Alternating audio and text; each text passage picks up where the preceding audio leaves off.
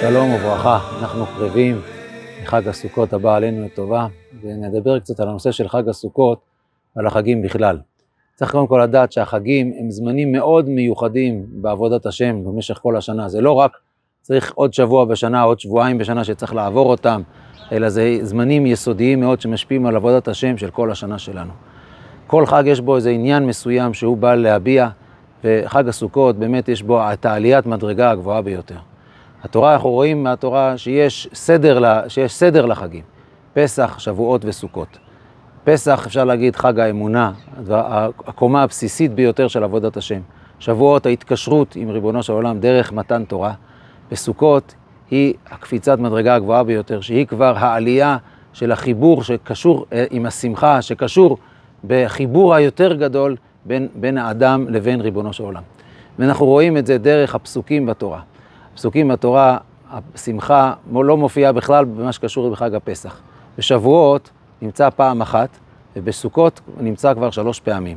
פעם אחת פרשת אמור, פעמיים בפרשת ראה. אנחנו רואים שהיסוד של השמחה שקשור בחג הסוכות הוא יסוד מאוד מרכזי. למרות שהחיוב של השמחה קיים בכל שלושת הרגלים, אבל התורה מדגישה את היסוד הזה דווקא בחג הסוכות. מה העניין פה, מה, מה, מה גורם לשמחה? ובכן, לדעת, כשעם ישראל יצא ממצרים, היינו בעיקר במצב סביל, במצב יותר של להאמין, לראות את כוחו של השם.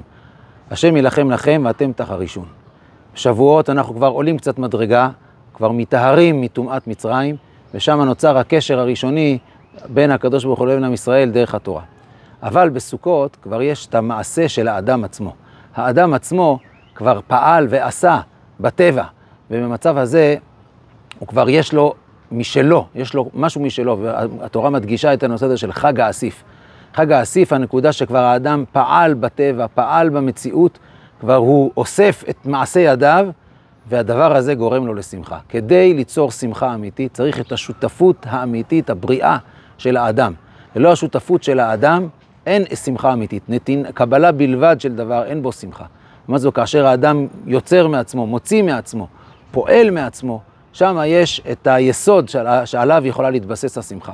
אנחנו יודעים את זה גם לגבי העולם הבא, שאנחנו לא רוצים שיהיה נעמה דכיסופה, אלא כל אחד מקבל לפי עמלו ולפי טורחו בעולם הזה. ככה גם למעשה חג הסוכות מבטא את היסוד הזה של השותפות של האדם עם מעשה מעשה אלוקים. אבל פה נמצא גם הסיכון.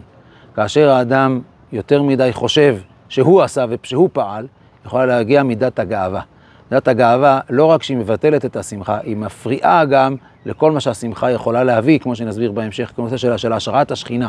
הגאווה לא נותנת מקום למישהו אחר, היא משימה רק את האדם, רק את, רק את האדם בתוך עצמו. וזה כביכול הוא שמח, אבל זו שמחה שאין לה מהות ואין לה קיום.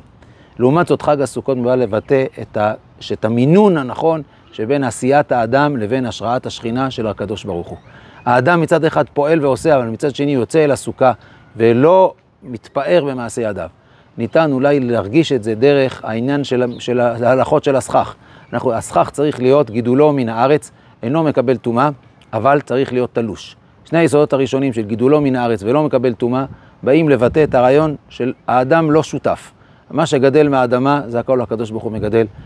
זה לא מקבל טומאה, זאת אומרת, זה לא עבר עיבוד בידי האדם, אלא נשאר טבעי וגולמי כמו שהיה בטבע, אבל החייב להיות תלוש מן הקרקע. את התלישה צריכה להיעשות על ידי האדם.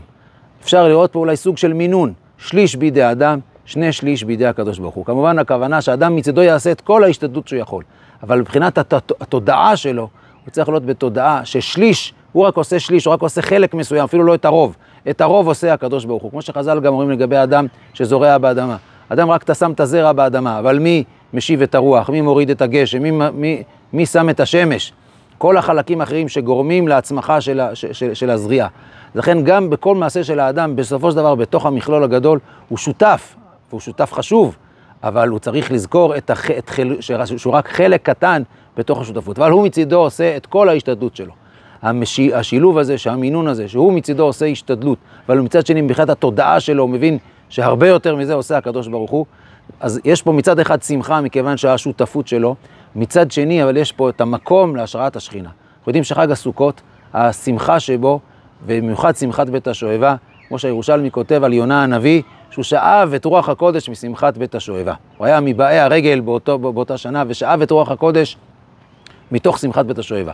כאשר יש שילוב של שמחה של יצירת האדם ותודעה נכונה לגבי, לגבי השראת השכינה, לגבי החלק של הקדוש ברוך הוא בעולם, השל, השילוב הזה מביא אותנו לידי השראת שכינה. וככה שהשמחה עוד היא רק מדרגה אל, אל, אל, אל השלב הכי גבוה. ולכן אנחנו אומרים שחג הסוכות למעשה הוא המבטא את החג הגבוה ביותר מבחינת סדר החגים, וצריך לחשוב על זה ולזכות ולהרגיש את זה. כשאנחנו יושבים בסוכה, לזכור את ענני כבוד, לזכור איך הקדוש ברוך הוא משפיע עלינו, ומצד שני אנחנו פועלים, אבל הוא זה שמשפיע עלינו. והדמיון לזה, כמו שכבר כותב רבנו בחיי בקד הקמח, מגיע לידי בעצם העולם הבא. העולם הבא, השילוב הזה שבין העשייה של גוף עם הנשמה, השילוב הזה של, של המושלמות הזאת של, של, של יצירתיות בין שמיים וארץ, בין מעשה אדם לבין מעשה אלוקים, כל זה מביא אותנו לידי דבר גדול, דבר גדול מאוד ואווירה גבוהה מאוד. גם, גם הסוכה רומזת לזה במספר סוכה, המספר סוכה רומז לשילוב של אדנות ושם הוויה. האדנות רומזת יותר לשלב, לעניין של האלוקות שיותר הפועלת במציאות, והשלב של, של השם הוויה שמשפיע עלינו. ככה אנחנו שותפים עם המעשה בתוך הטבע, ואחר כך אנחנו מחכים לאותה השראת שכינה שתבוא מתוך השמחה. זה שנזכה להשראת שכינה, חג הזה כל טוב.